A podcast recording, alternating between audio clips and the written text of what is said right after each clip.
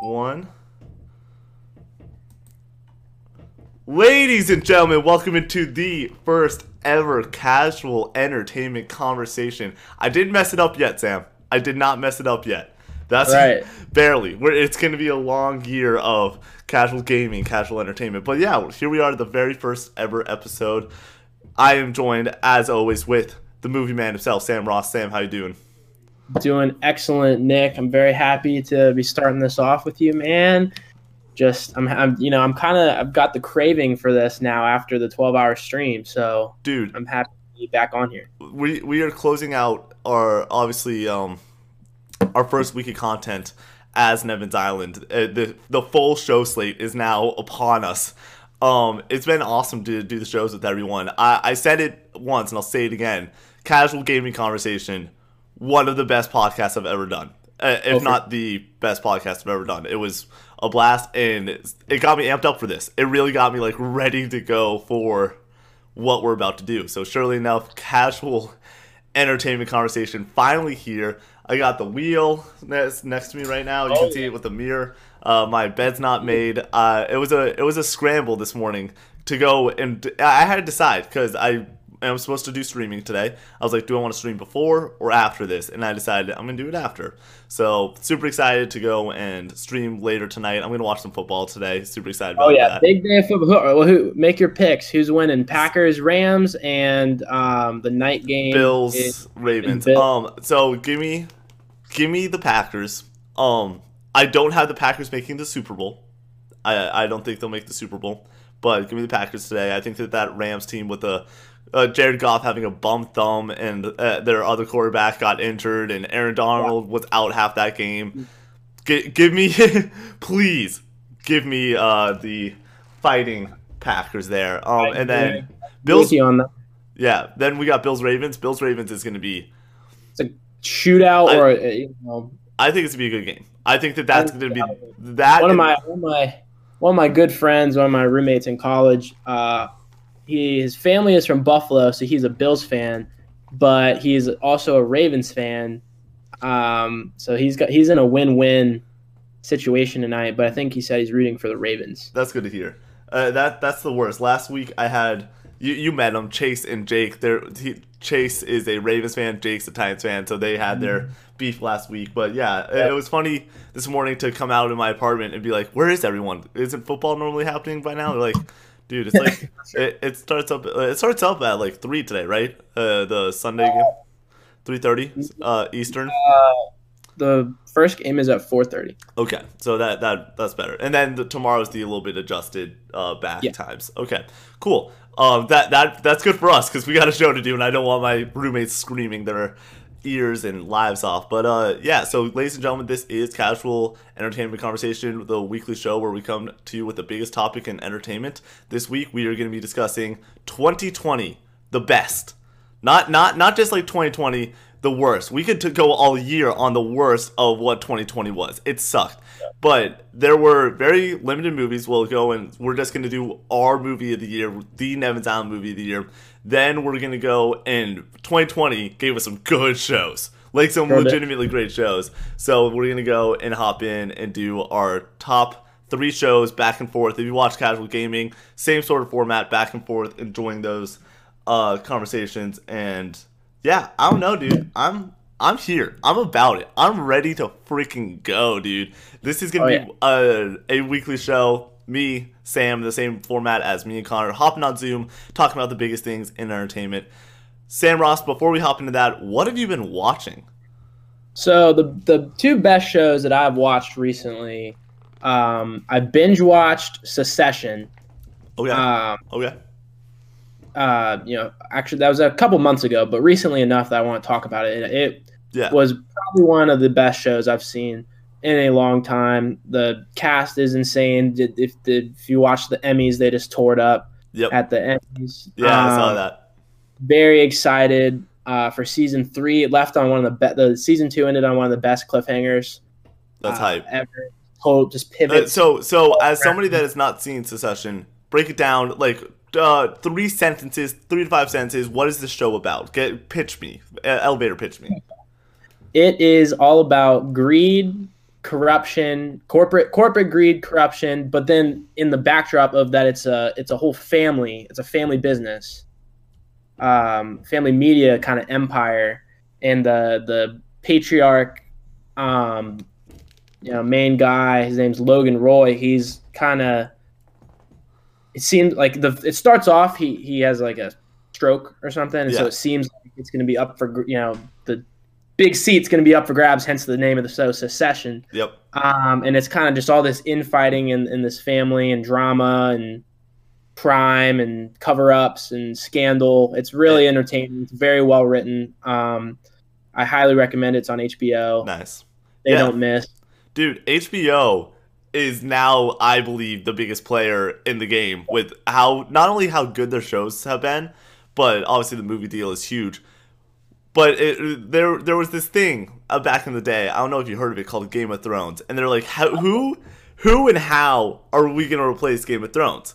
And instead of going and bringing out another blockbuster like The Sopranos, like Game of Thrones, they were like, we're just gonna have five really great shows now, and and go and do that over like Ballers was great. Uh, like e- everything that I see. Uh. Watchmen was incredible. Yep. Oh my god. Yeah. Uh, I, Um, I have not. I, that is on my list for this year. I have Oh. not seen Watchmen yet. That is It- on my it- list. all right, it was one of the most confused. I did. I felt like I did not know what was happening until literally probably the last thirty minutes of the last episode of the season. Like yeah. everything, the way that it, it feels like if Christopher Nolan directed a TV show, just the twists and different plot points and jumping around, and then you see how it ties together. It's insane. That's awesome, dude. I, I, I like I said, HBO this year is going to be on a tear. Um, Wonder Woman. Oh, they just Jada. Uh, sorry to cut you off. Yeah, they go. just dropped like, a teaser uh, thing for previewing their kind of big movies and shows. Literally right before we started, while you're getting coffee, and it showed the first clips from Space Jam Two. Really? showed, like like three seconds of footage from Space Jam Two. It looks pretty sweet. I, I, I'm so excited for that. You know how big of a LeBron fan I am. Uh, and I'm just excited. I, I forget who all the co-stars that. Oh yeah, uh, uh, uh, LeBron. LeBron, LeBronny, and then the Black Mamba taking it. Mamba. Yep. It- oh my word! If you didn't see that, go and watch the first Evans Island podcast. That was a great bit we had there. But uh, yeah, I saw I saw a screen cap from it of like LeBron like all goofed out, and then like Bugs Bunny behind him all goofed out, and they're like, "This is gonna become a meme real quick." awesome.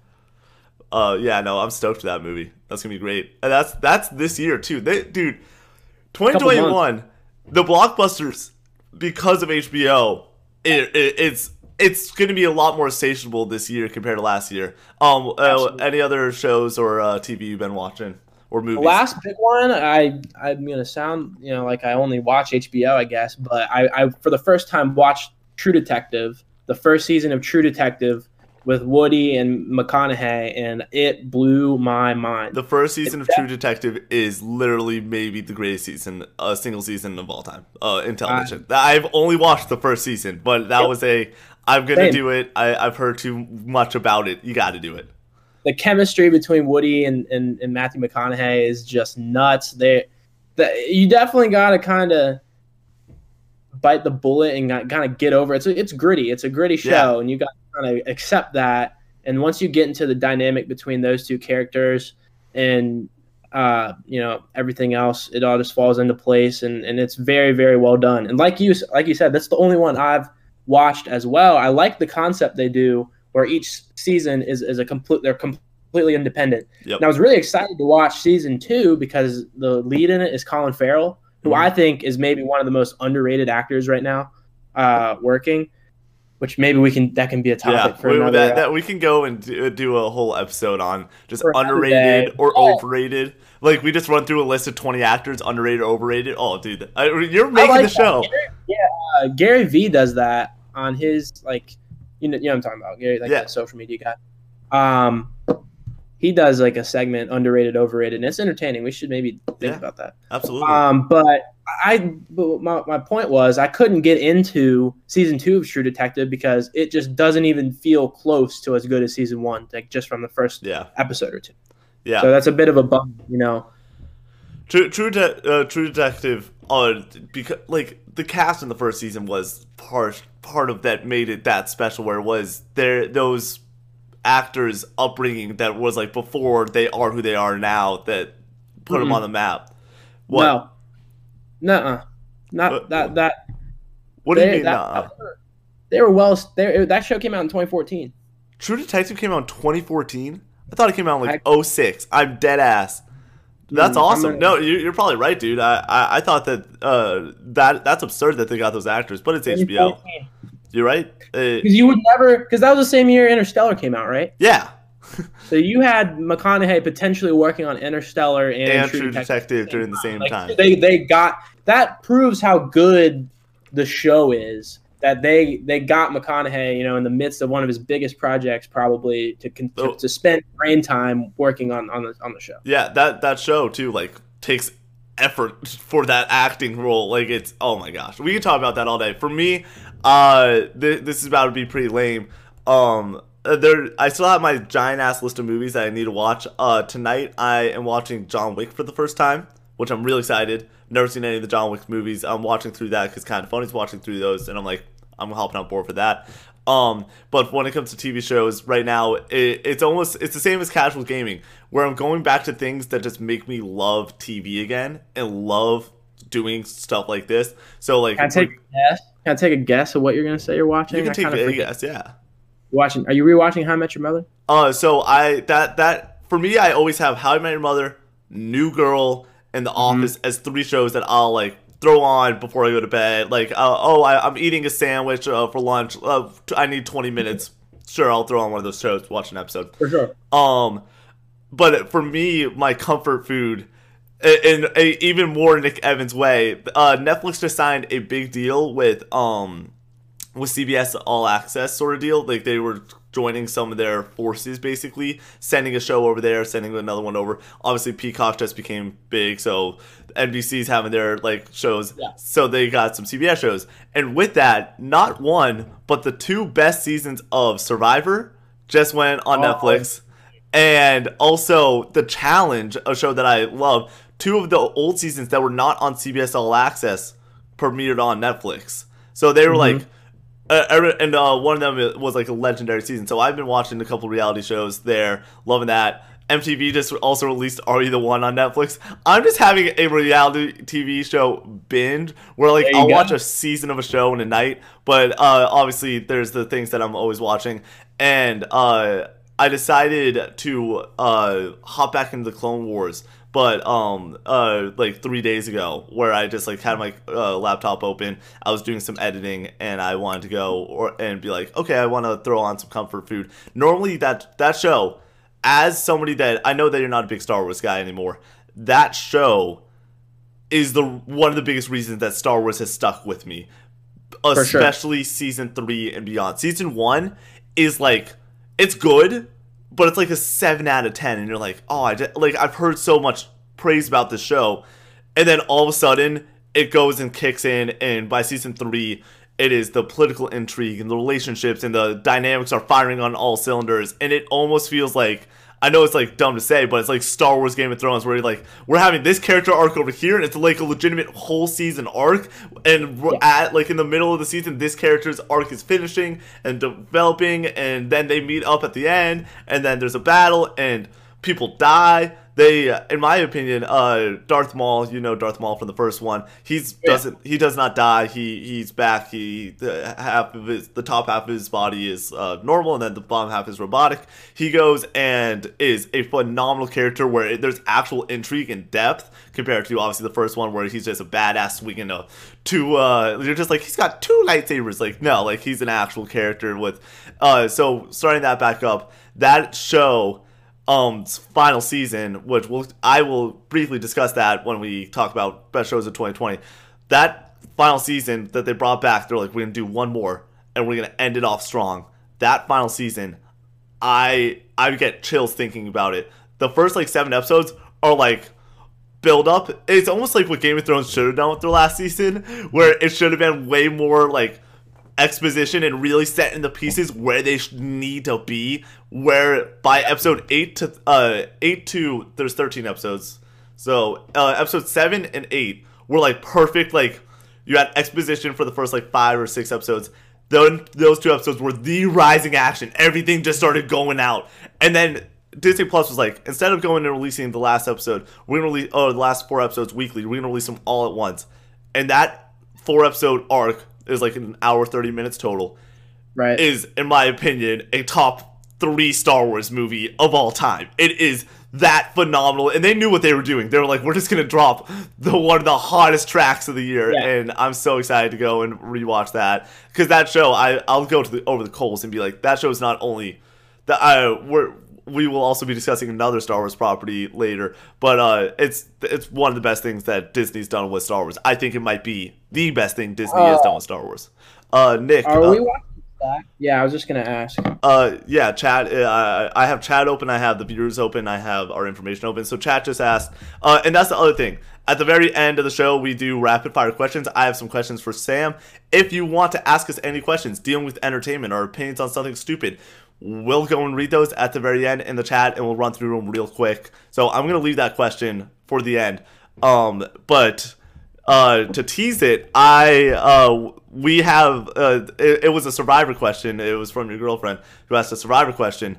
We're doing the best survivor season bracket at the end of this year. Jake, right now, him and I just watched through a season together. He has to watch through eight seasons of a show for a bracket. For one bracket. Do you understand how like we watched through 16 movies? That's 32 hours a season of Survivor is 16 hours. I'm basically making him do the Nolan bracket four times. It's absurd.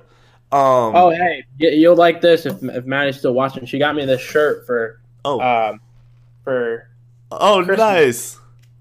is it flipped? Can you? Yeah, no, I see. It says written and directed by Quentin Tarantino. Uh, yeah, can you? Uh, uh, so, so to point out some of the characters, uh, because I it's it's a little little Yeah, hard to all see. right.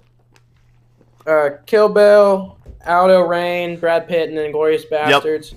Uh, um, Kurt Russell in Death Proof. Okay, Okay. Jackie. Brown, Uma Thurman in Pulp Fiction. Yeah, I, I got Jackie Brown and Uma Thurman. Uh, Reservoir Dogs down here. okay, Uh, right, this whole patch. I think this is Hateful Eight. Nice, nice. What a dude. That that's a great shirt. That's an awesome shirt. Yeah. But that's a great shirt to wear on the first day of the casual entertainment conversation. Um, now getting into it. First, we're gonna do movie of the year. Then we're going to take a brief break because I want this is casual entertainment conversation. We're able to talk about all things entertainment. I'm going to give my album of the year uh, with a couple of shout outs as I will always do every single year.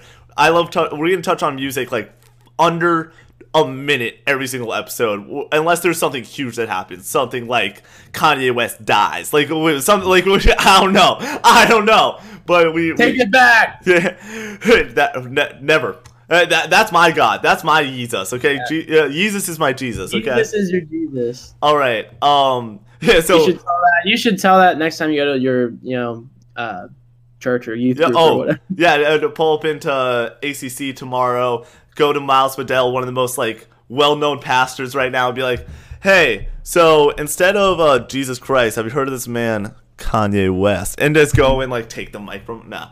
Uh, but yeah, uh, we'll touch on my quick album of the year. I want to give a shout out to that, uh, especially with the Grammys coming up in a month. And then, Yep. um, uh, like see things like when the Grammys come around, I'll do a a little bit longer than a minute segment of just in my pure opinions and what I think of that night and everything like that. Yeah, um, for sure. And then, uh, and then we're gonna go and hop into our shows of the year, which will be a little bit of a longer segment. Sam, we're just doing one movie. What is your movie of the year? And you can Since give a couple the- shout outs too if you want to. Since there were so few to choose from, and I personally only saw a couple that actually came out this year, I have to say Tenet. Okay. I don't want to say Tenet, if I'm being honest. Yeah. But it was the best movie released in 2020 that I saw. Fair enough. Fair enough. Uh, and you know, we talked about it enough on the. On the- or honestly, we didn't even really touch on it on the was not too bracket last week because it was against Inception, right? Or it was it, against. it was against it was against a big boy. It was against something that it wasn't winning. Yeah. Um, we didn't even talk about it, so we could talk if you want Yeah, a little bit about Uh, after. yeah, so my my uh, Inception's on my short list. I sent you over a couple movies. Inception's on the list. Sonic, the Sonic movie, uh, was actually good. Um, and same with um Bad Boys for Life, that the best Bad Boys movie that came out last year. Um, Tenet's on my list. Um, a movie that I want to give a big shout out to, which if we did a top three, this would be on my list, is Birds of Prey, the Harley Quinn movie. That movie is colorful and bright and an awesome breakup movie. That that movie, like, I w- that this is about to be weird, but I wish that like I was a girl and I got dumped and I saw that movie. Cause that movie's all about getting like the girls together, having a good time, having a good ride. Like, oh my gosh. Like I left that movie with my roommate and I was like, man, I want to like recommend this to any female that I see that's going through a hard time because that movie is straight up badass. And obviously Yeah. too, for me, like that movie was a like really cool moment where I'm like, this Yeah. is just like a uplifting, fun, like it's not the greatest movie of all time, but I Mm-hmm. think it deserves a big shout out in a year where things were pretty bad across the world as a like Absolutely. uplifting, cool movie. But my movie, Birds of Prey, Andy, uh, not Birds of Prey, uh, Palm Springs. Um, it's gonna be the thumbnail for this video. It is unreal, and I so it's on Hulu. It's a Hulu original. It's Andy Samberg and then the mother from How I Met Your Mother. I totally forget her name. Um, I know. Yeah, uh, and I'll, I'll go and I'll look it up real briefly. But it is the best movie, not only that I've seen this year, but I'm pretty sure I've seen in the past couple years. It is on my top 20 list of all time now. It Oh, is. I got. I gotta check that out. It, it is. Uh, so the basic concept for people that don't know, it is Groundhog's Day esque, where you are reliving the same day. Excuse me, but there are enough twists and enough realities that make it awesome. They have J.K. Simmons, the guy like Whiplash is in it. Um, he is hysterical in that movie. Um, because he's also pulled into the time loop. So he, uh, a big like, uh, it's like a running thing that you see very early on. He's really pissed at Andy Samberg for bringing him into the time loop with him. So he tries to like kill Andy Samberg and torture Andy Samberg a lot. That whole concept's phenomenal. And I'm then adding it to my list right Dude, now it- I saw I had seen stuff about it when it you know came out, and I just never I don't know why I never watched it because I love Andy Samberg. I didn't uh, even realize J.K. Simmons was in it. Yeah, no, uh, uh, he's and uh, J.K. Simmons is, uh, Christine Minolti is uh the female, uh, but yeah, it is literally like they take Groundhog's Day, they make it way more personable. They have multiple characters in the time loop sequence, which makes it way more like just interesting on what you are supposed to do with that circumstance. But not only what you're supposed to do, how your relationship grows, how you understand the world. It, it takes a very well known concept and makes enough tweaks to not only make it uh, something original, but something better than the predecessor and really allow it to go and peak and be freaking awesome. Like I that movie's awesome. That the long and short, that movie is awesome. I've seen it. I watched it. It was funny. I watched that. And then I watched the movie The Binge, which is also a Hulu original. That one of the worst movies I've ever seen, but it's like a junk food movie where you're like, I know it's bad, I know it's really bad, but I'm enjoying just hanging out and watching a stupid movie. Um, For sure. and then later that night, so like I watched Palm Springs at six, watched the binge at eight, did homework till like one, and then I watched Palm Springs again from one till three. It is that freaking good. And then I Wow. watched it like two months later too, uh, with a friend of mine because I was like, hey, this movie's great. I like. I, I might want to watch it again today. Like it is that like John Wick into Palm Springs. That sounds like a hell of a great day. And we got Sounds football too. Oh my word! Yeah, But, uh, baby. but yeah, so with that being said, um, I it, we can have a quick discourse because Tenet was also the I would say that that's my number two movie of the year. This movie, the this year for movies was just not it. Everyone knows we theaters were Everything destroyed. got pushed. Everything got pushed. The one the the um one I was most excited for that was coming out this year uh, was Wes Anderson's The French Dispatch. Yep. Which is pushed.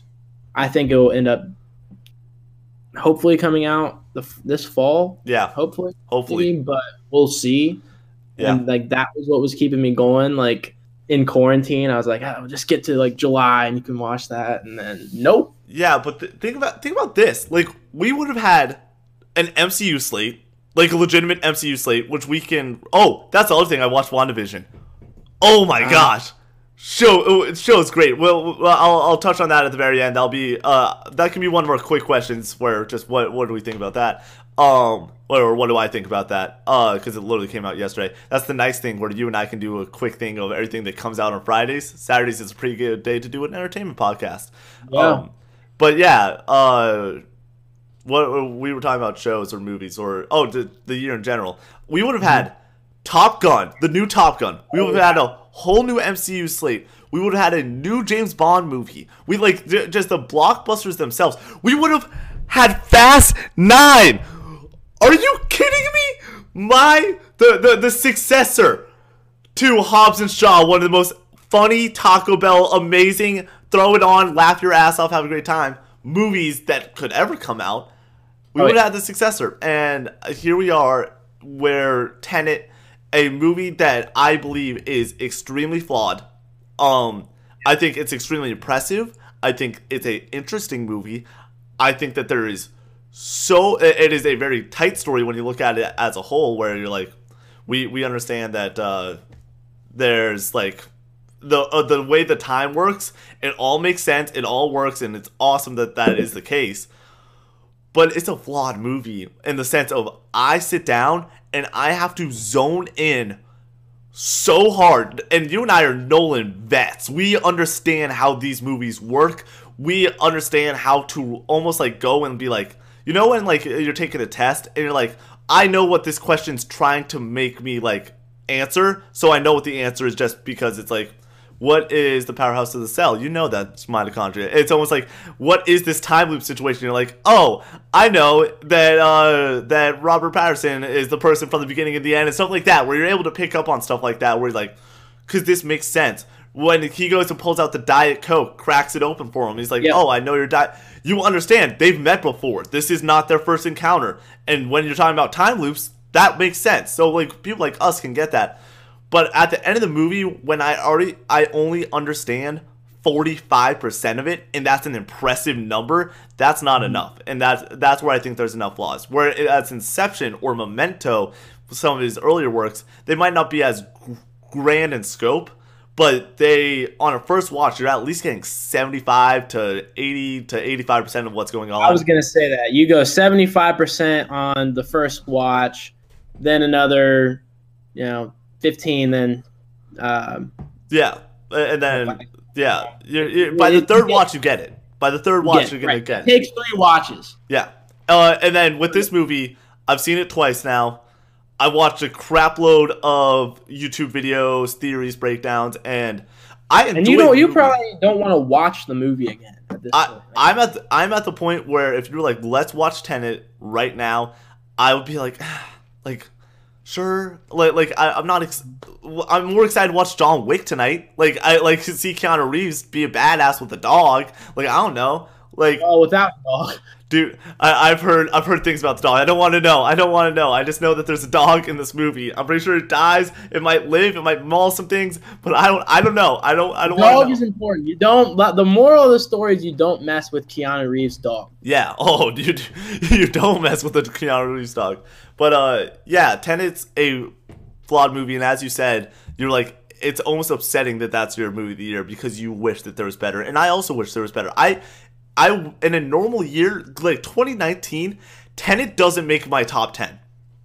It doesn't. For sure. Uh, The- Jojo Rabbit was better than Tenet. Yeah, and well, Jojo Rabbit also was a great freaking movie too. Like that, that that that's a that's like in my opinion that was a top like five movie for me last year. I freaking love Yes. JoJo's Rabbit. Um, I thought Little Women was better. I I thought which for me Little Women was one of the lesser of the Oscar noms of last year. Yeah. I thought Ford vs Ferrari Yeah, was better. That's I agree. That's Ford vs Ferrari was a v- incredibly well made movie, exactly. Um, and I and you know me, I don't love Matt Damon. I'm I am Yeah, I- very old on old Matt Damon. I like Good Will Hunting and like uh, Ocean's Eleven. I was about to say, do you like the oceans? Yes, Okay. but like I did not like The Martian, even though I, I recognize it was good. Like I didn't Same. love it, Uh, Same. um, and just kind of go like the his more recent stuff I have not loved. He crushed Ford versus Ferrari, and Christian Bale, the freaking chameleon of acting, just molds himself into. Well, that was probably one of his most natural roles he's played in a while because he got to use he had to use his own act, kind of his own accent to an to an extent. Yeah. I know it's not how he talks, but kind of. Uh, he didn't have to talk like an American. Yeah. Um, and he was just incredibly entertaining and goofy and and you know That dynamic is They got- phenomenal. yeah they Yeah. really crushed it. Um, Seven thousand RPM, go like hell. yeah. That Th- That was uh, it- dude, if you're not like tearing up at the end of that movie too, and then the best part is when they all come in together and you realize that Christian Bale lost. yeah It is brutal because he would have destroyed everything. Um, and then obviously uh, he ends up passing. It's like, oh my gosh, what a what a heart wrenching movie, but what an amazing I- movie. I totally agree, and I think they did an incredible job of balancing the racing aspect with the story aspect because Yep. you could have really, if that ratio wasn't correct, it was you. that's a completely different movie that is way less enjoyable because it was they did just enough that I was like into all all the scenes where there was just cars and racing. I was invested. I was never bored. It was never repetitive, and I thought you know the pacing and the balance was was on point. All right. Uh, with that being said, I'm gonna take the reins here because I think you agree that Tenet should not be the movie of the year. Um, Yeah. the Nevins Island movie of the year. So I'm taking the reins. I'm taking over. I'm, I'm calling my shot, and I'm calling my shot because I think you're gonna watch this movie and agree it's better than Tenet. Yes, I'm gonna watch it the next two days. Palm probably- Springs is officially the Nevins Island movie of the year. Okay, let's go, dude. I, first episode, we're killing it. All right. Ladies and gentlemen, before we move on to our show of the year, uh, this is the brief moment where I just rant about music to Sam Ross, and he's just gonna listen. The best part about this, I did a little, I did a little, little thing to your mind. Okay, um, I want to talk about three albums, but uh, real briefly before I talk about those three albums, I want to give shout outs to the new Car Seat Headrest album. The new Glass Animals uh, album had a couple really great songs, but the rest of it was dog crap. Um, I want to give a shout out to the Jeff Rosenstock album, one of my favorite albums of the new year. Listen to that a whole bunch. Um, but there's three albums uh, that I really want to give like big credits to, and this will be my three, two, one of the entire year. Oh, the new Run the Jewels album too, awesome. Killer Mike, killing the game. One of the most politically balanced, well produced albums of all time. They they do not make bad music. It's all great music from those that duo. With that being said, my number three album is actually a three slash four. The slash four part is Evermore, and then the three part is Folklore by Taylor Swift. One of the most well produced indie albums of the year. Uh, not only of the year, of the decade. It understands exactly what it's trying to do, and it nails it. Oh my goodness, what a phenomenal, for like, what a great, great job by Taylor Swift. Number two, uh, Gorillaz new album, The Song Machine, focusing on what it means to produce the single. It, it is amazing. It is perfect. Uh, not perfect. It is exactly what you could want from that album. Literally, if you enjoy any Gorillaz music ever, like if you enjoyed one of their songs, there is a stylistic song like that on that album where I promise there's something for everyone there. But not only that, though, there's it's all so well produced where you're like, it hits each song at a certain point. We're like, oh my gosh, this song is legitimately great. They nail exactly what it means to be a single. Love that album. And then my album of the year, Sam. I made you listen to this album while you were down here. The Yep. new Abnormal by The Strokes. Not only the one of the best rock albums I've ever heard, it is a top like 20 album for me now of all time. I love every second of that album. The first half, all gas, no filler, all killer, great rock songs where it is the bass drum, tom drums, snare drum, behind almost every single thing. The guitar leads, uh, the Strokes having two guitars, making them versatile, and then Julian Casablancas, not once, not twice, but three times in the first three songs, going and showing his vocal range to the uh, the heavens. And then the back half of that album, starting with the song "At the Door," one of the best singles of the year, uh, maybe the best single on that album. I think that there's one better, being "The Adults Are Talking," the first song, or "Ode to the Mets," the last song. I, that is the song I've listened to the most since you played you played that for me in the car. I added it Yeah. uh, immediately because I thought it was really good, and I've listened to I've listened to I think the whole thing through once Yeah. since. But the song I listen to the most frequently is the, the adults are talking. Yeah, that really- song, my song of the year, one of maybe my song in the past two years. 2018, Car Seat Headrest has a top three album for me of all time, so I can't not uh credit give give credit where credit's due. But that song, that build, uh, just like the guitar lead, uh, the two solos in the middle, and then Julian Casablancas going and hitting those notes at the end of the song makes me get chills every time. But Yeah. at the door goes slows things down and the falsetto of knock me like a door and like just every single time where it just goes back and goes further obviously i can't do what he does he's way i i am like uh, you, you've seen the movie moneyball there's julian casablancas there's decent singers there's 50 layers of crap and then there's nick Then- evans then there's Nick Evans when it comes to singing. But yeah, uh, uh, phenomenal, phenomenal vocalism. But not only phenomenal vocals, the lyrics are there too, uh, where you uh, like, and not only the vocals are there, the song goes and produces where you are pulled in to going and being like knocked over and pounded on in the same way that the vocals are stretching out and being pounded on and over and over again. It's one of the most impressive things. Uh, the album continues out with a bunch of mellow tracks that are phenomenal, amazing, sad, long guitar leads that go and allow Julian Casablancas' voice to go and be phenomenal. Ends with Ode to the Mets, one of the best finales I've ever heard in an album. Probably the best finale since Weezer White's 2016, and maybe even earlier than that. On like oh my gosh, phenomenal song over the Mets. The when when uh, he goes and uh, we're about two minutes into this song and it feels like it's been two seconds because it's so good on just the production side. When he goes and says drums please and the drums start kicking in finally.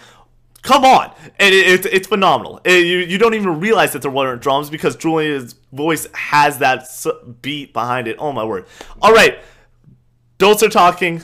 Album of the year, Nevin's Island, confirmed. But I want to give big shout outs. And with that being said, big pulling big for uh, Dua Lipa's album and Taylor Swift's albums in the Grammys when it comes Grammy time. Because Dua Lipa also had a phenomenal album this year.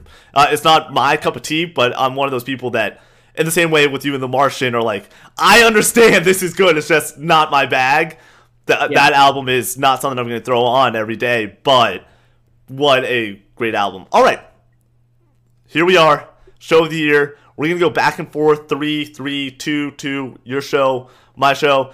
Um, before we do that, we can give a couple honorable mentions. I think I have a, a lot of honorable mentions. Um, but, but I'll let you go first if you want to rattle off one or two of your uh 2020 shows of the year honorable mentions. Sam Ross. Uh, as far as honorable mentions go, I don't. I don't. I think I just have my core three.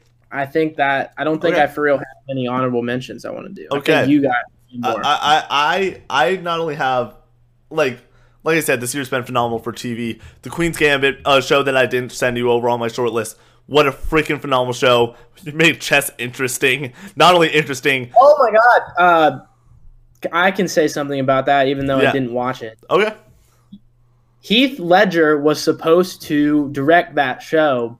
Sadly, before his passing, Yeah. and he was like he was some kind of insane chess player. Yeah. Apparently, like he was really freaking good at chess, and he was supposed to direct that. And I totally, it's gonna bug me now that I, I who was the girl he was gonna have in, as the lead in that? I have no idea. I knew that Heath Ledger. I heard this literally yesterday. That's funny that you bring it up. Um, yeah, you, you can go and look that up as I continue to speak if you want to. Um, Yep. but yeah, great show. Uh, makes a orphan and chess w- Ah. one of the most amazing, interesting stories on the world. What? Who? Who is it? It was gonna be well, I guess, being politically correct as we are on the Nevins Island show. Elliot Page, formerly Ellen Page, Oh. Yes, was uh he was who we wanted to have play. I uh, think the main- that she would be great too. Um. All right. Uh, your your your girlfriend is just asking Survivor questions for uh, the rapid fire, and I'm here for it. I'm about that. I will answer any Survivor question ever. Um, ask me questions, bro. I yeah, ask ask uh, ask him. Give Sam a softball. Give him something that he can knock out of the park. All right. Um, Queen's Gambit, phenomenal. Um, Sex Ed, start of the year, great.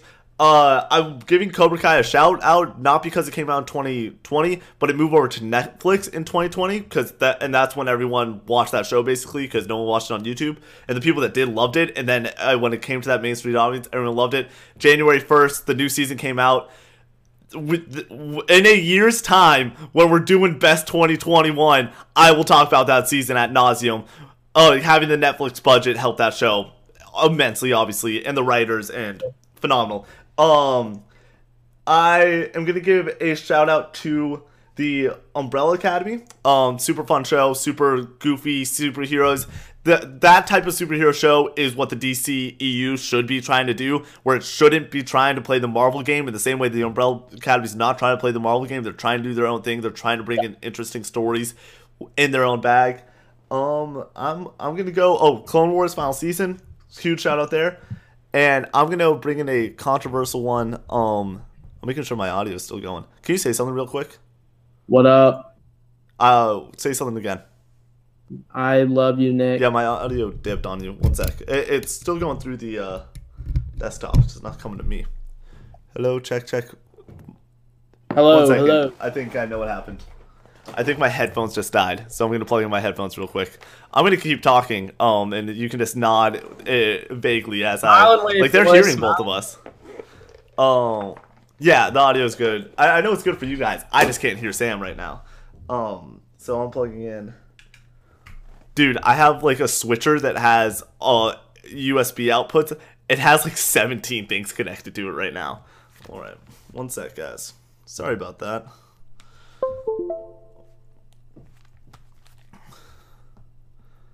Can you speak? Yes, I can. Okay, I still cannot hear you. Um.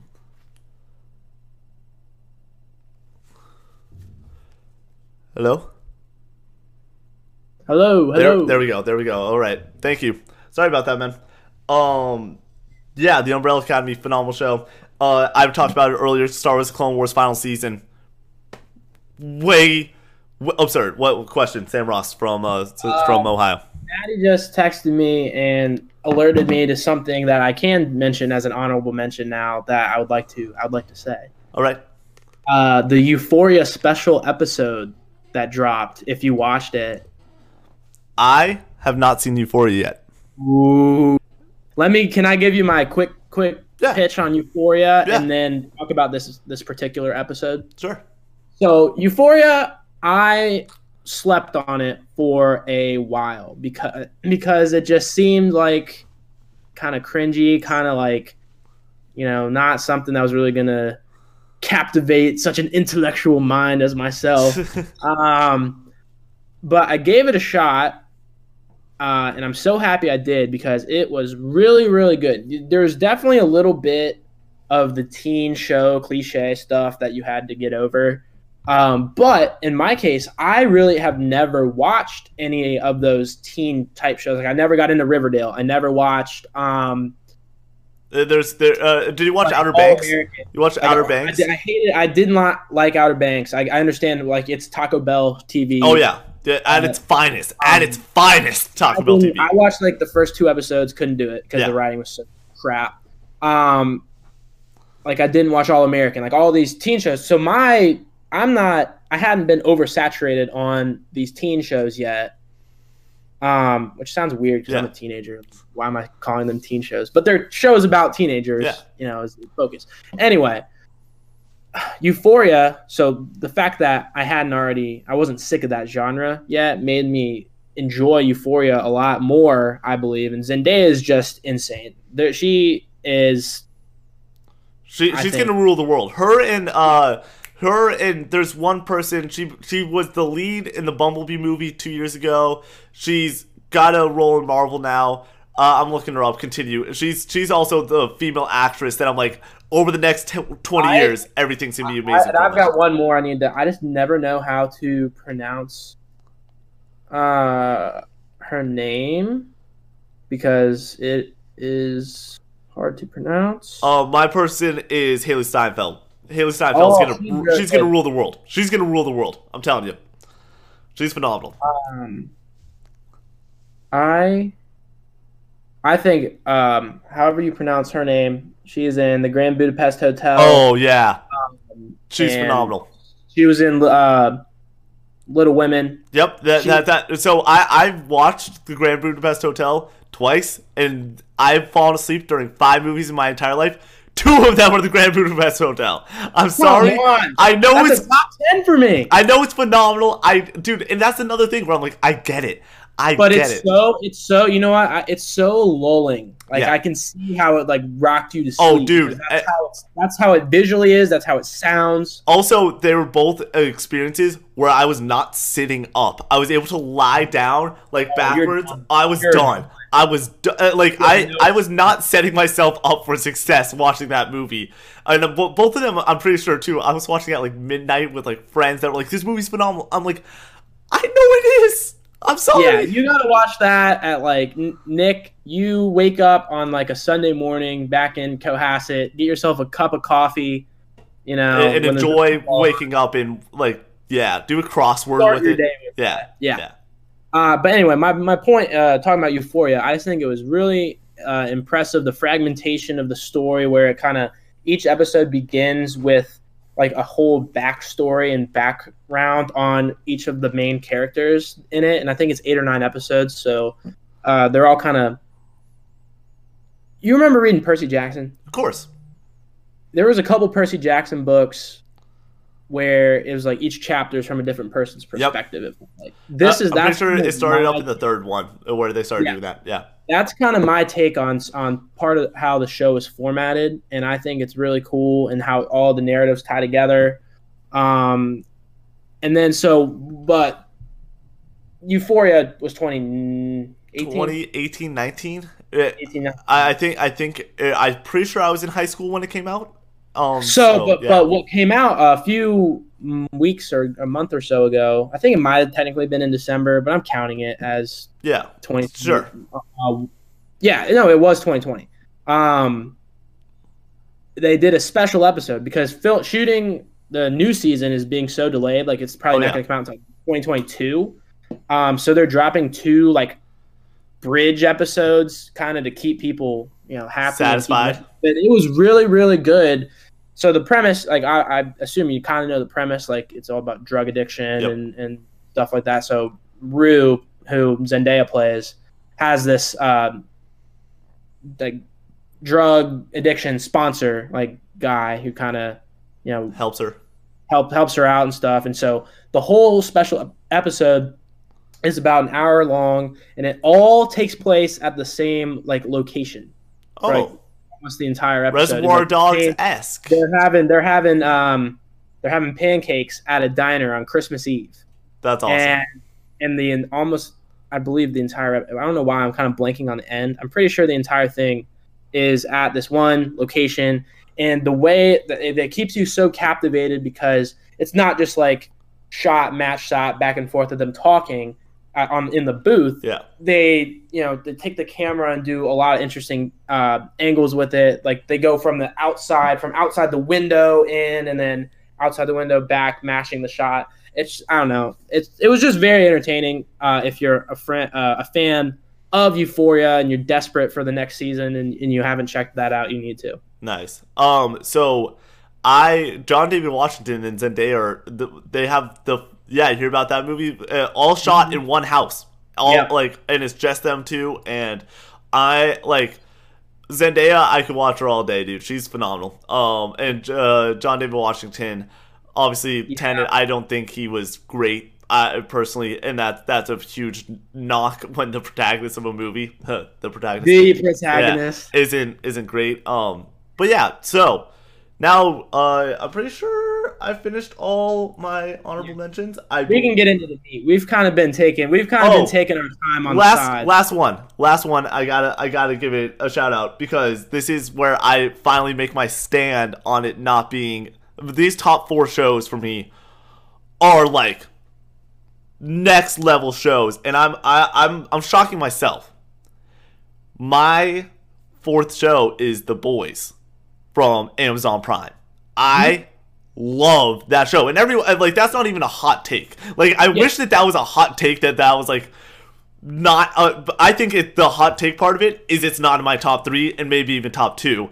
That's what I was just gonna say. It's in my top two. Yeah, and so I I love that show. We I bet we discussed it a little bit more when it you're up to bat with it. But yeah, amazing characters, amazing development. Um, every single character, the way that that show ebbs and flows, and Yeah. the descent into madness. It's that show is if superheroes were humans and not because Marvel has too many big ideals, like and it's too like not not just like happy, but like I want to know, if, dude. People are messed up. Like, what if Robert Downey Jr. was Robert Downey Jr. from like 20 years ago and was Iron Man? I want to know that, and not just he got power and became good. I want to know if he remained the same asshole, stuff like that. I I wish that like a supervillain literally was just, hey, I have superpowers, but I'm not like I'm just gonna be a dick. That's what that show is. It's phenomenal, and I'm I'm all here for it. I I think that like yeah, you're supposed to stand up for good if you have that power, but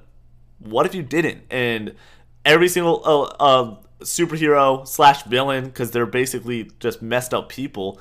It's so interesting seeing their dynamics. Huey is one of the most amazing, lovable characters, where he's he also is just not only such a human, but like he makes mistakes. He doesn't do everything right, and like him being the protagonist, I would say of the show. Obviously, he's probably the first shot we get is him uh, in the first season. Season two, That one, the that show, the like the first episode when this girl gets flattered by uh uh, the uh, speedster, uh, A-Train. A train, yeah. that is like one of the only moments in a while that I've like had the like spit your water out Yeah. reaction. Like holy crap, what did I just see? Oh my goodness, because it's It's we're gruesome. talking about it's so gruesome, and, and and that's when you realize like you're like oh my god, okay, like I get I got oh the premise is gonna be you know superheroes are kind of sketchy or whatever, and then you see that and you're like oh. It's like gory. It's like It's messed up, and then messed up. and then the deep, literally the like twenty minutes later is talking to Starlight and is satiating himself. I'm trying to make sure I don't get TOS here, but like it's it's you're like oh these people are messed up, but at the same Yep. time they are people that had immense power and they they they're gonna make mistakes and do dumb stuff and i i love that like the deep's arc in the show is is so interesting seeing him in season two and everything uh, i i want to i want to make sure you can hit on all your points let's crack into this top three number three what is your number three show sam Let me pull it back up. uh, sorry. Well, my number three, um, actually, I have it. Like, I didn't really order them. yeah yet, sure So I'm just gonna say my number three was the boys. Okay. And so we can we can continue talking if you'd like, but yeah it the boys is great the the boys does everything right in my opinion uh it, it is a show that that is amazon prime's flagship show forever now that that they bring in more interesting characters bring in uh, like the the main core cast is so likable where a character's like Mother's Milk is phenomenal and you're all about it where you're like MM is my guy. But not only that there's relatable characters but uh, we've already discussed like human characters. This is not your Marvel your grand this isn't your grandma's superheroes where they're doing the right things. There's no saving cats out of trees. The reason they do that is for glory. And like the airplane scene Oh my where God. is one of the most amazing where they're like save the kids. And he's just like those kids can speak. They gotta die. And you're just like oh my uh, after watching that and then having to get on a plane to come down to Auburn, I was not feeling good. oh my word. Yeah no fair enough. Um but yeah uh, if you want to hit on a little bit more i've i'm i've talked ad nauseum. Yeah, I can't talk ad honestly, I think I think we hit we hit everything. I mean, you kind of you kind of totally covered it. I can jump. So you'll you'll do. yeah i'll do number- my number three now my number three i think is going to be in your number uh two or one and we we can sort of just go back and forth on this i think that our top three my four has all three of your three um Yeah, you're correct. uh so at number three i'm gonna give it to oh man i i, I it's between it's between three shows uh obviously i'm gonna give it to the last dance man I'm get I just say the words and I get chills because Yep. that show. I'm somebody. Uh, if you can, uh, this will be said at nauseum. I love shows that have moments. I love big moments. I love moments in my life that I look back to. Things like you coming down and doing the 12 hour stream. That was a moment. We will never forget that. And when a show can portray a moment uh, that well, it's awesome. They do that every episode. Every episode. The I'm back moment is one of the most badass moments in sports. Uh, uh, how are you gonna? I'm back. And the way that the story is told, it, it it's perfect. the The timeline jumping, everything about that show is phenomenal. Um, and then And I, my biggest thing on that is is this your number two or number one? By the way, I might have goofed. Look, my all right. So the the shows that I have, I have two more shows that I want to talk about. One of them is on your list. Oh, okay, One of them isn't. Oh, okay, But I did. I, I didn't put because I thought it was just top three, so I didn't technically put Last Dance on. okay. Then then that's good. That's totally fine. Uh, we'll, we'll go to your number two. It, it doesn't need to be the same. So my number three, The Last Dance, is phenomenal. It's one of the best documentary series of all time. Yep. and then It- it, coming to Netflix too, just hitting Yep. that broader scale. Where because I watched the first two episodes live, and then I did this thing called started up this small little company idea called Nevins Island, where I had to go and give that everything, and I didn't have time. I was working and then doing streaming, so I couldn't watch the show. And then it came to Netflix, and I caught up immediately and. What a what a phenomenal show! Like that that's something that I I don't think you can like be like the No. characters are so developed and everything. But the way that they bring in people, they got everyone. Barack Obama, Kobe, Yep. and then obviously the team with Dennis and Steve Kerr Yep. and Pippen. And how they set up the they set up the drama between him and Isaiah. Yep. No, the Uh, per, uh, the drama between him and Isaiah and the Pacer player. Uh, I'm totally uh, messing. Uh, Uh, not. Uh, oh my. I'm totally blanking on it too. Reggie Miller. Reggie Miller. Thank you. I, I I knew I knew I was gonna say Mills, but I like I knew it was M. Uh, I I was close. Uh, but yeah, the the way that they set up the drama, where it is TV arc esque, where it is Yeah. like the hero versus the villain, where it is Yep. they explain about the the way that they go and also discuss the before and after effects too of the league, where it was Yeah. MJ and Larry Bird, not uh uh, MJ was- Magic Johnson and Larry Bird, and then the after fact where they're like, and then this team came up and was the team, and how dominant they had to show they were. It Yep. really gives you the full look of what the Bulls did and how phenomenal sure. that was. Um, and honestly, too, it, that show was one of the quarantine shows. Like Tiger King, Yep. everyone's gonna remember, Hundred percent. but The Last Dance. My family, my family, we were waiting every every week. We couldn't wait to watch the next Last Dance. And my biggest takeaway from it, you hit on all the points. My biggest takeaway is b- before watching that, when when you have the goat conversation with basketball, my list is LeBron, MJ, um, at, it- the goat conversation, goat Yeah. goat. It's I go LeBron than Michael Jordan. Yeah. Not, I don't want to do top five because that I'll talk for two hours. yeah, we could Um, we could go for a minute on top five. And people people always go back and forth, and I Yep. think honestly, there's never going to be a right answer. I think younger people are always kind of going to lean towards LeBron, but and older people are going to lean towards Jordan. But what you got from the Last Dance was you understood the magnitude of what Michael Jordan was and meant, and the scope, how he was worshipped. He was Yeah. worshipped by everybody. Uh, different countries too. Like it wasn't just U.S.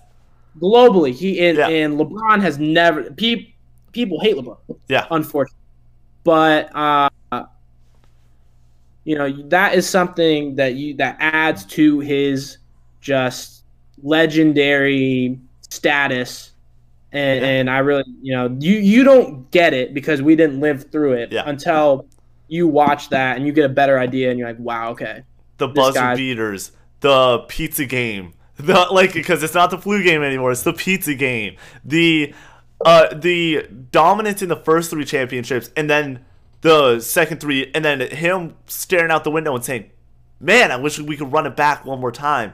I wish we because we could have done it. And there's not a doubt in my mind. I, I don't think in anyone's mind that they would not have won that seventh. They would have done it. Like Yeah. you, you if you were able to bring back Kerr and Rodman and Pippen and MJ and take the cuts and everything, and you're able to bring back Phil Jackson, you're winning another one. Period. Um, it, it was awesome also to see Phil Jackson changed the game. Dennis Rodman in his role, like the first couple episodes, and and like it's like and Rodman is gone, and then like the episode cuts to like Yeah. let's go. Like, are you kidding me? I, it's it's one of those things that no one will ever forget with quarantine. I saw. I remember I had seen this thing, kind of just on a side note, like a social media thing. It was like, what events or like eras of time did you wish social media was around for? And like the the reply to it was just Rodman. Yeah, Like, if social media had been around when he was doing what he was doing, holy crap! And then like the next one was like the OJ trial. Like Yeah. there had been like, social media for the OJ trial. dude. If there was all out, like, imagine Twitter if Dennis Rodman all of a sudden was in L.A. or in Vegas two nights later gambling at the blackjack table with uh, like.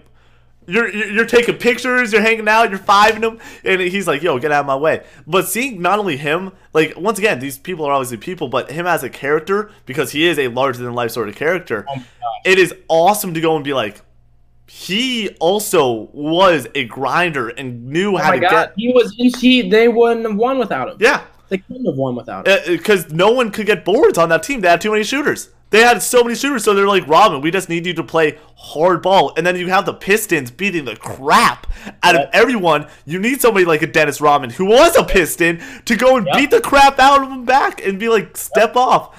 Going and seeing old NBA, where you get to see people clothesline each other and Yeah. punch each other in the face. You do not have that anymore. leave the court before the game uh, like uh, is even over. You're like, oh my word! All right, we, we can talk about basketball all day, but Sam Ross, what's your number two show? My number two is is uh, Upload. Upload. Okay, give me the pitch on Upload. Another Amazon Prime. Um, it was really, really, really cool in the way that you, how we, when we were talking about the boys, when you're like, oh, this is like it sucks you in. Like this is so captivating. This is new. This is fresh. So the premise is there is when you you can it's like futuristic, uh, you know, timeline wise, and when you die, you can have your conscious uploaded into this big like kind of cloud um like living like community. And like you have to kind of pay for it's almost like buying like you know an insurance policy or something is like how it's this is viewed in, in like society and whatnot. And like everything's super high tech. There's like all self-driving cars. There's all everything um, and then if once you're uploaded you can you can you're basically immortal. You're you're a, an uploaded being. And you can also kind of still you can be like pulled up on like a phone or a screen and talk to people that are still alive and stuff. Anyway the the main character he's like engaged to this girl and she, and she's kind of she's kind of sketchy. And then he ends up getting killed in a um uh self-driving car accident. Oh, accident Yeah. accident because there's some sketchy stuff going on with the with the girl. Um you know some some shady business that the car didn't really crash. It might have been hacked. And you know that's kind of where they they leave it going into season two which who knows when it's going to come out because they haven't even started production. That's Um, dude. That's one of the roughest parts about this year, where it's just like, man, I like Cobra Kai is a prime example of a show. I'm like, that show doesn't take a while to produce. They can produce a season, and if the writers have it and everything, in like an out, like you don't need a lot production wise. But COVID, you're like that. The new season could be out by this fall, but at minimum now it's going to be late December next year and stuff like that. It's it sucks. for sure. Um, and so that's kind of that's kind of the gist. It's just super fun. It's super engaged. It's so unique. It's unlike anything I've ever seen. Oh well, let me kind of preface. It's the the same guy who wrote The Office and Parks and Rec. Oh, nice. I think it's like Greg Daniels or something. I believe is his name. I I actually we uh I have a good friend that knows uh one of the like three main writers from The Office. I'm trying to get him on a bracket episode because like it, it's of my friend's friend's Yeah. dad, and so I'm like I'm trying to get him on the bracket for the best Office season when we do a That's top awesome. Yeah, that, Yeah. that'd be hype. he he, he it, it kind of feels like you kind of feel those the influence of those shows but it's so unique and fresh you know it's not repetitive It- you're not you're not getting the office you're getting the guts of the office like Yeah. the same way like community and rick and morty like Yeah. dan harmon Yeah. Dan, just the skill of dan harmon and both you know the able to understanding of how absurd he is. Yeah. Um, anything else you want to touch on the show? Because that sounds awesome. That that will definitely go on my list. you should definitely check it out it's very very good All right, am I good to go? Number two. good you're good Number two. Uh, this this like fluctuated in my top four. I, I'm pretty sure we both have the same number one. Um, Yeah. is a show called The Mandalorian. The first season of that show, I would give legitimately a seven out of ten. Seven out of ten. It's Mhm. which for me, my rating scale, that means it's a good show. It does a lot of things that are kind of interesting. The production level isn't there all the way. There's three episodes I would say that are great. There's a few too many filler episodes where not enough's happening.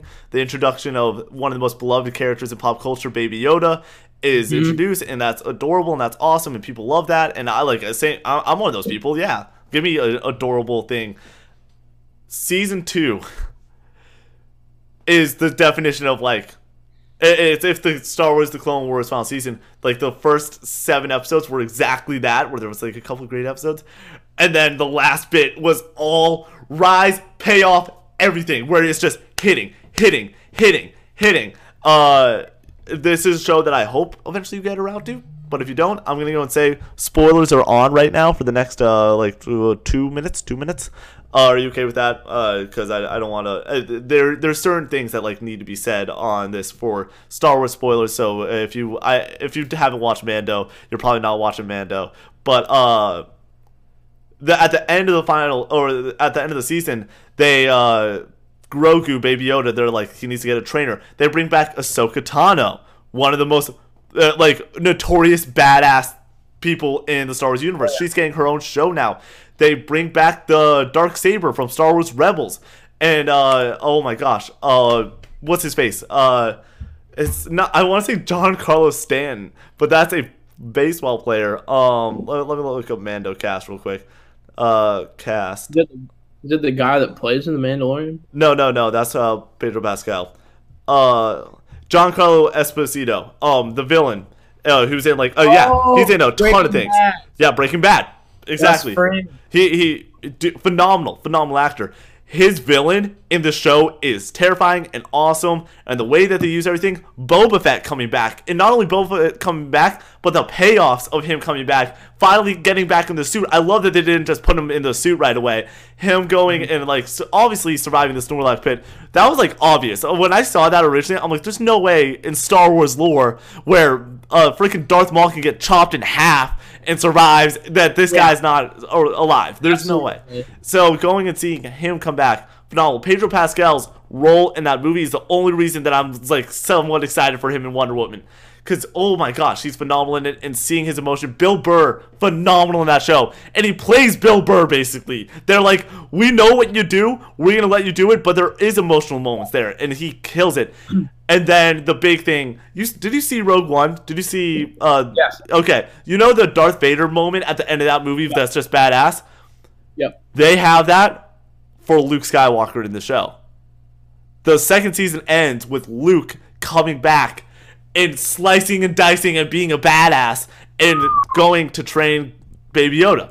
And so that's what we don't know what's happening with the third chapter of the show now, but it is awesome and the CGI is better than it was in Rogue One with And just to confirm that I'm I'm not dumb, like Jon Favreau is is Yeah.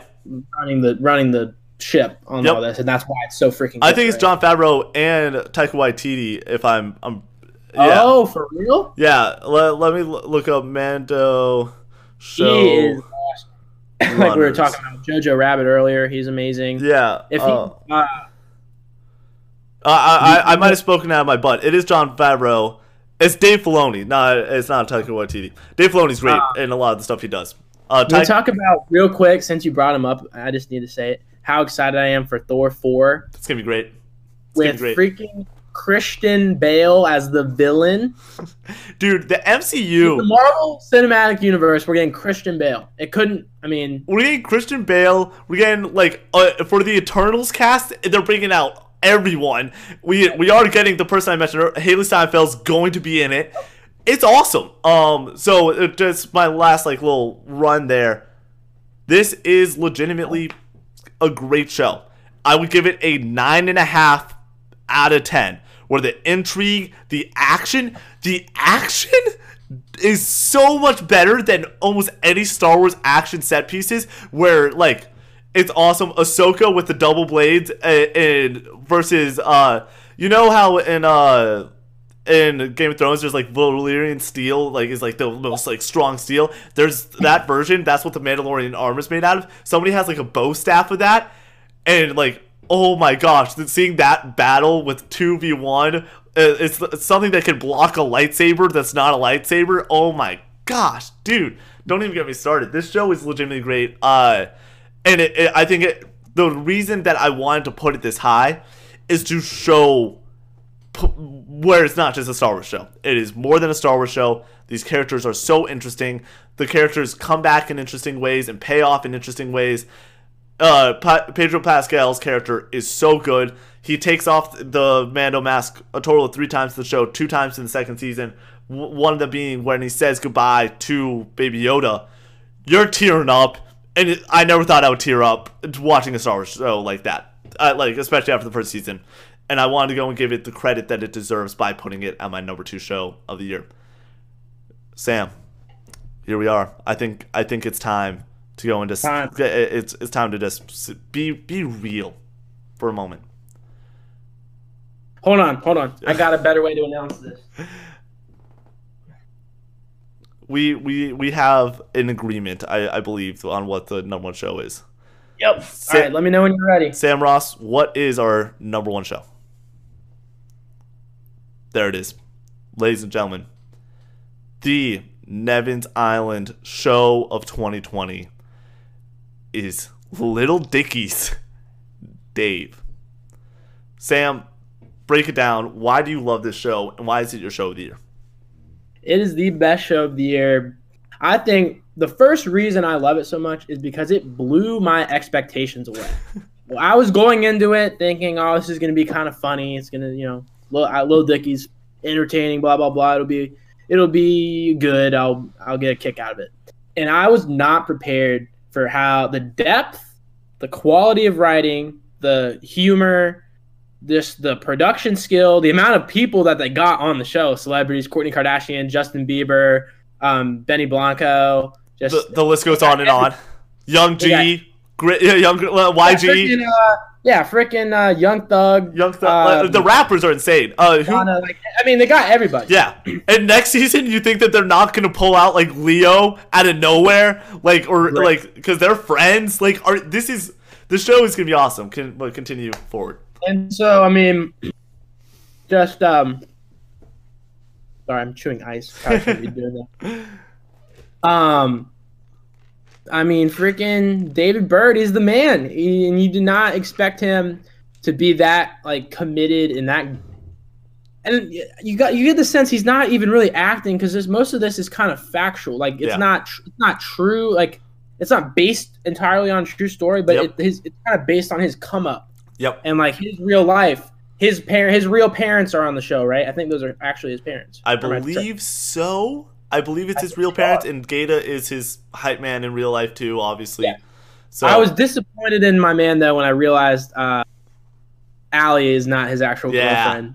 uh, that what you need a good actor uh, or an actress, and you can't also He's- put he's you can't also put a actress into the boat of hey you might have to one day b- break up with him in reality and like go on set with him so i, I get pulling in an actress Absolutely. No, no, no. I, I you know, I was kind of kidding. Yeah. But um, yeah, it was phenomenal. Like we both, uh, yeah, I think I'll let I'll let you take the Gata episode Yeah, because okay. that was when we when me and Nick initially watched it and called each other about it.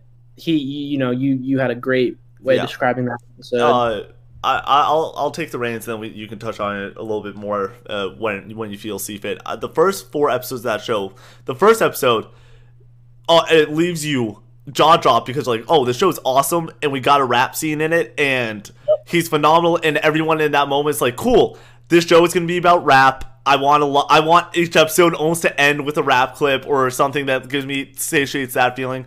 And then the second episode, I think, is the worst, but it's not a bad episode by any means. I think that this show, I would probably give a 10 out of 10. This is probably the best single season I've seen in a long, long time. Like, where first season is this good. Um, yeah. Where uh, where Macklemore, it's just going to be known as the Macklemore episode forever yeah. because what a phenomenal messed up thing to go and have your kid die and be like, I want you to perform, and you know nothing about him other than he likes basketball what am I gonna do with that? And then Macklemore takes a bike. He's like, play my shit loud, and you're just like, let's go, Macklemore. Awesome episode. Third episode, the sex episode, it, is the reason that I tell my parents not to watch this show. Because if not, I would totally tell them to watch this show. This show is phenomenal. Uh, all, me, my brother, and sister were all like, "This show is phenomenal," and my parents were like, "Should we watch it?" We're like, "No." Um, but getting it's not just like a episode about sex. You get these amazing character development where Allie becomes a phenomenal character and actually is what a 2020 relationship now 2021 relationship should be which is a give and take and an understanding and great communication like i love how they're like hey how do you uh like uh when it's Gata, him, Els, and uh Mike. Mike's his manager's name, right? Yeah. They're all sitting down at the restaurant, and he's just like, how do I talk to my girlfriend about uh, like dirty talk or like sex in general? And they're like, are you asking us how to like have? Sex? He's like, basically, like I don't know, and, and, like they're like that is such a real conversation that guys have, and are like it's stupid stuff like that, where like yep. Els is like, you know, just spin her face, like or like just like get weird, like you're like he's like, I don't know if I'm ready for that. And then uh, the, that whole episode is like, okay, this show has some layers and some depth, and the comedy's phenomenal and you get the milking porn, and you're like, oh my god, this is great, right? And then the fourth episode, it, it just continues let's, on. Let's clarify, just so someone clips that. Yeah, uh, I think it's really funny. Yeah, it no. was very unexpected and, and yeah. And yeah, no, I just that was a funny little soundbite. Yeah, oh, absolutely. Uh, if someone clipped that, uh, but yeah, no, it's it's awesome, dude. This the show understands what it's supposed to be doing. Episode four continues, and uh, these first four episodes, I feel like nail comedy, character development, makes you fall in love with some of these characters, really allows you to go and see what this show should be about. And then episode five blows your freaking mind. I, I try my best not to say the F word on this show. Mm-hmm. I, I that that I, I almost feel like it's deserved. Because it blows your mind. You have this character that over four episodes is immediately one of your favorite characters. Uh, like you uh, fall in love with him. That first episode, you you see him want to go and like grow and like be a little bit progressive and like become a little bit more of a rapper. You get his backstory, and you're like, oh, cool. He used to like be like in the game a little bit and be a hype man, and you see a man you love and now care about because they've given you enough time to actually fall in love with his character. Lose touch I feel like that's the weirdest but best way to say it. And yep. really, you you're heartbroken. You're legitimately heartbroken, and yep. it sucks.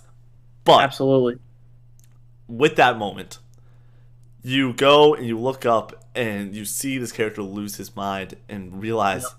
in the store that where he breaks down and he's like, "I'm gonna be the biggest baller. I'm gonna be I," and then it goes and it cuts to him on the table with his mother that you already got to meet because this show's phenomenal and it has a great understanding of what it's trying to do. And you enjoy that mother because the, there's an awesome line of comedy where uh, they're just like, uh, yeah, yo, we got a little Dicky in the crib, like the the new thing. And then he go, the mother shakes El's hand and goes, hey, what's up, little Dicky? And he goes, oh, I'm not little Dicky. That's little Dicky. And then Dave's like, hey, well, like it's so good. Um, and then like you love the mother, you have that understanding, and they're on the hospital bed, and it's just, whoa. and you have he, he's crying. He's what, mom? Why would they? Why they tie me up? Like he he understands. He's he's lost it. He's he's he's in a predicament where he's lost his mind, and you love him, and that's heartbreaking. Yep.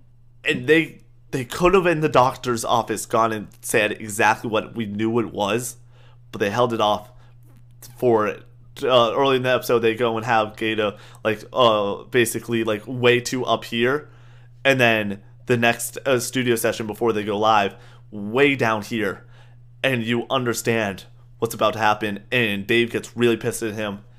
Gata one shot on the couch, looks at him and goes and says, "Hey, I'm I'm bipolar," and everyone shuts up. And then Gata cries. Yep. And in that moment, every viewer is best friends with Gata and is in that room with him and is when the show goes from being funny and having good characters and being like awesome to real. And every single person, that interaction is one of the most amazing, beautiful, well acted interactions I've ever seen where he starts crying and everyone's like doesn't know how to react and you the as the audience don't know how to react. You're put in that room so well. And uh, like some uh the one of my favorite lines there is he's like sometimes i'm feeling crazy sometimes i'm feeling lazy. And you're just like oh my, like he's still got that comedy element where he's a person and you're with him.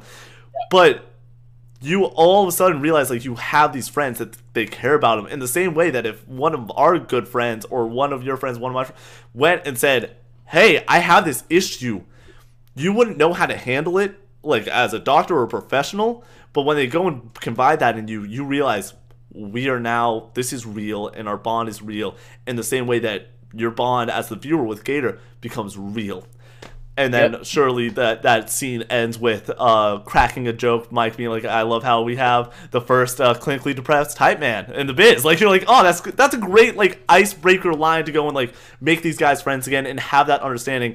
Gata's like i would never mess up your stuff. Yeah you would never mess up your stuff. They care about each other too much. And the show becomes real. And then the next episode one of the most personal episodes i've ever had in my entire life where i grew up being the butt of a joke I grew up being somebody that got laughed at and Yep. picked on, and I would do stuff to go and be the center of attention because I love being the center of attention. I made an entire company based off my name. Like I, that's something that I will always cherish. But that cost me at times having certain people in my life go and take advantage of me and make Mhm. me the butt of the joke and make me question myself, especially my freshman year of high school. And that was really hard.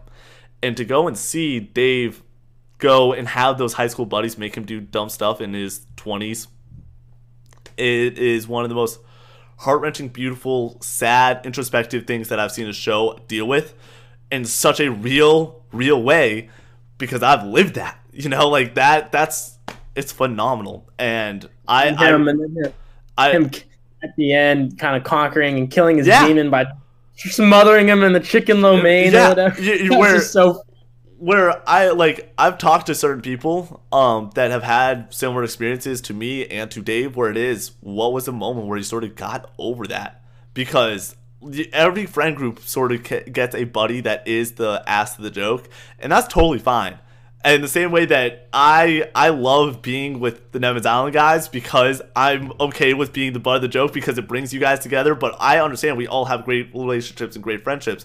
It is when it goes from being the butt of the joke to we're not friends. We're just laughing at you. Like that and experiencing that. And I've had that experience. I've had that conversation with people. And that hurts.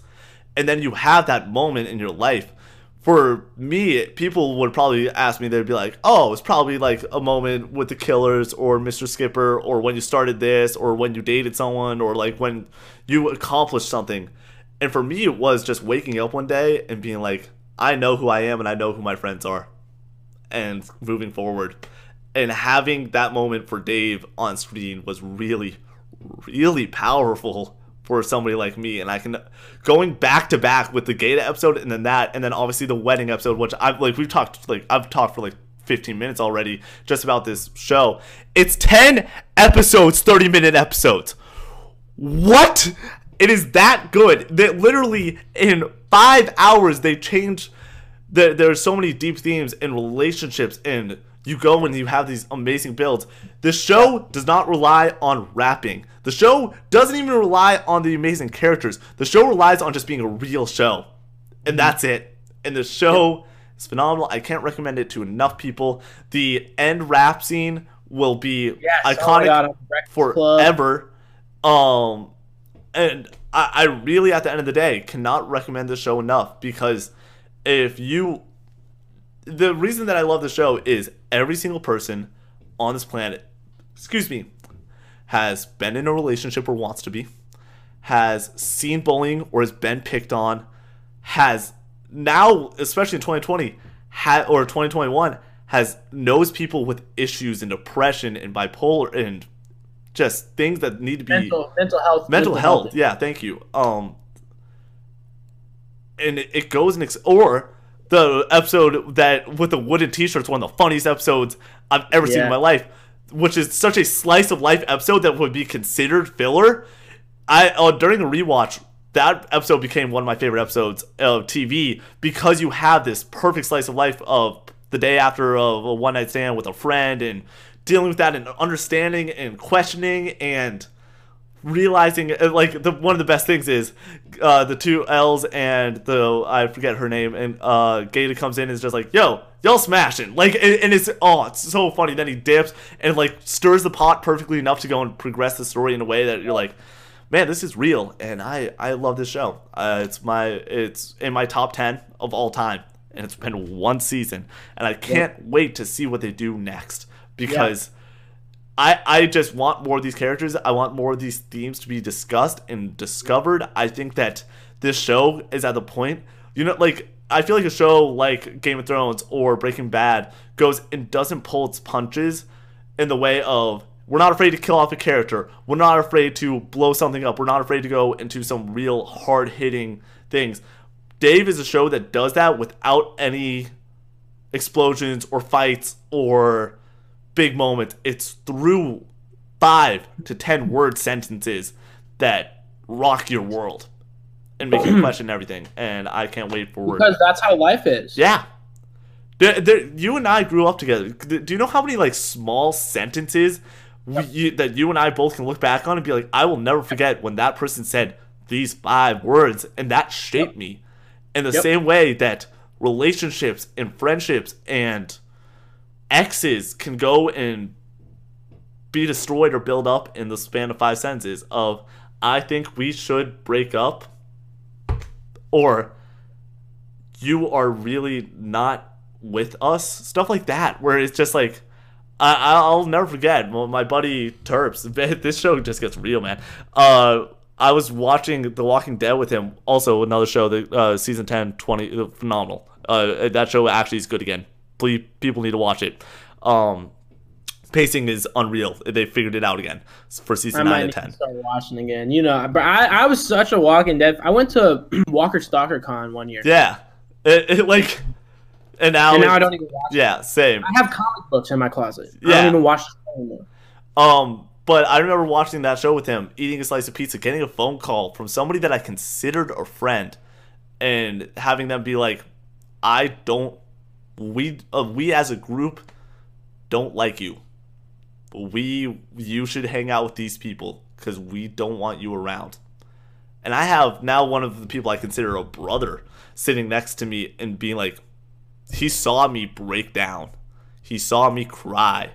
He saw me. He heard. You know when you're like on the phone and you can sort of hear, like, but like not like fully hear, but you hear every single word that's said. He goes and like looked over at me in that moment, and he was like, he, he didn't have to say anything, but it was the, hey, I'm here for you, man. Like I got your back. Th- that episode, uh, episode six, after episode five, and then episode nine with the wedding are three of the best episodes of TV. Not to come out in 2020, not to come out in the two.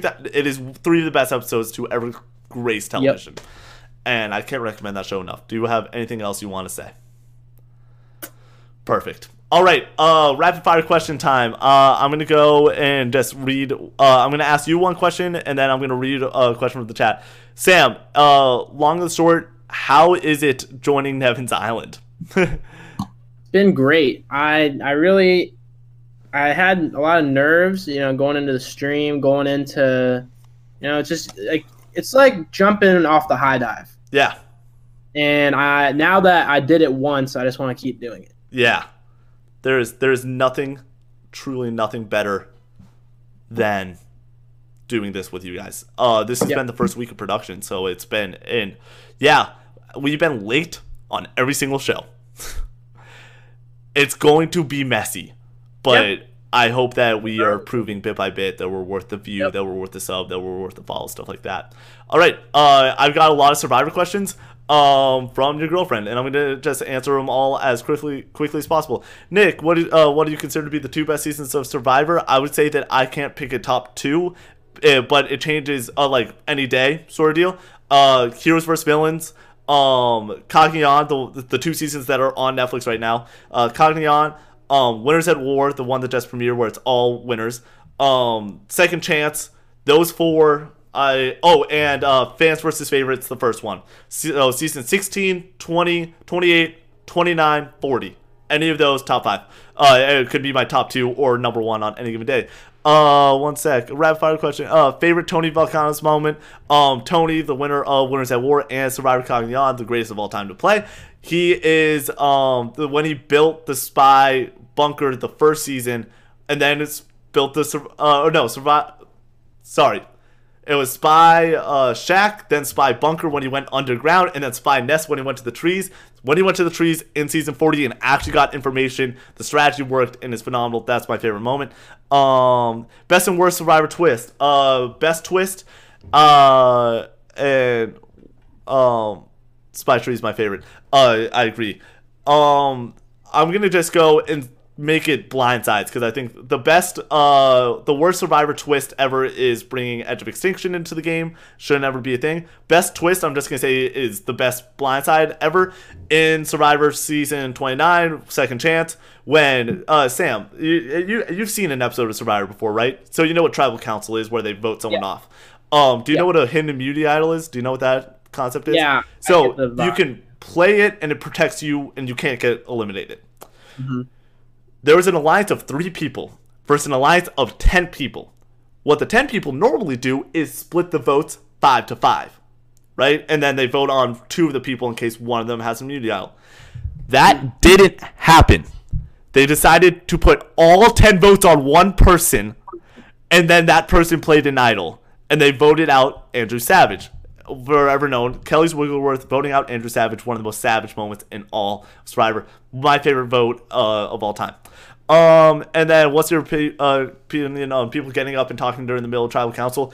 I think that the game, the, as of now, is as fast paced as it should be. This game, and if this game was as fast paced as it was 20 seasons ago, Russell Hantz would have two wins, not zero. He it, like the the game has evolved in a way where that needs to be happen. My last question to you, Sam. Uh, now that we're we're all said and done,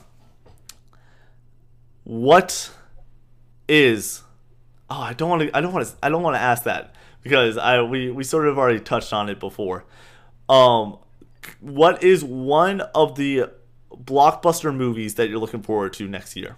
One of them, just one blockbuster. I'm not saying you're because we already touched. I was gonna say what's the movie you're looking forward to the most. We're gonna do best, most anticipated. I just want a blockbuster take. What's a what's a blockbuster next year, 2021? You're looking forward to? Is Love and Thunder next year? Uh, that's 2022. It got pushed to 2022. Uh, I guess I'll go James. I'll go James Bond. Nice. I'm gonna go and do James Gunn's Suicide Squad. That cast is ridiculous. It should be nuts. I'm I'm excited for that movie. It's not like my most anticipated movie, but that's one blockbuster that I feel like people need to talk about and put a little bit more respect on the name. Yeah. Um, hopefully it is a lot like Birds of Prey, not like Wonder Woman 1984. One of the biggest, one of the worst movies I've seen in a long, long, long time. It is like, it's bad. It's a bad movie. I'm Don't watch it. refusing. I'm refusing to watch it because I just first from the first trailer I saw. it Yeah, just left and, and Pedro Pascal, dude, one of like uh, in Mandalorian, he's phenomenal. He's the main villain in it. It sucks to go and have him like not be great, and I, it is the only movie that I've been that they set in the '80s on purpose that doesn't do 80s stuff. Give me 80s stuff. I, if you call a movie 1984, give me 84. All right. With that being said, ladies and gentlemen, this has been the first casual entertainment conversation. Me, Sam, uh, me, the movie man, Sam Ross, get together every single Saturday. Uh, this will post on Sunday on YouTube. And uh, yeah, it's best to watch it live, hang out. You can get those questions if you want to go and ask questions uh, in the chat or in the comments. We will read those off and uh, answer some of those next week. Um, yeah, best movie of all of 2020, Palm Springs. Best album, The New Abnormal. Best show, Dave. Ladies and gentlemen, that's gonna be it for today. Thank you very much, and uh, adios.